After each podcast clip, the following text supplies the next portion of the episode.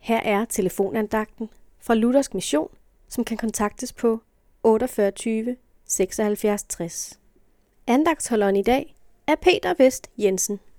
Johannes evangeliet kapitel 10, vers 9, siger Jesus, Jeg er døren, den der går ind gennem mig, skal blive frelst.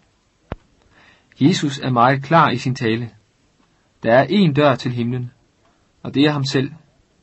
Han siger ikke, jeg er en dør, men jeg er døren, den eneste. Med himlen er det altså ikke som med byen Rom, hvor man siger, at alle veje fører til. Hvordan kan det være, at Jesus er den eneste dør til himlen? Det er fordi, han er den eneste, der har betalt entrébilletten. Prisen for en plads i himlen hos Gud er et fejlfrit, fuldstændig helligt og fuldstændig næstekærligt liv.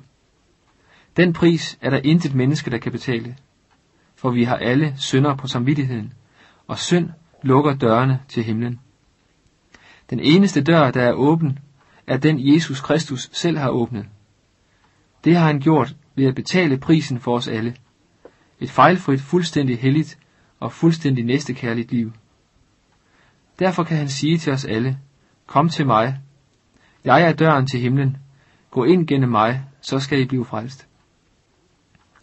Hos Jesus er der gratis adgang til himlen, fordi han selv har betalt prisen for os. Jesus stedfortrædende liv og død for os giver os denne mulighed.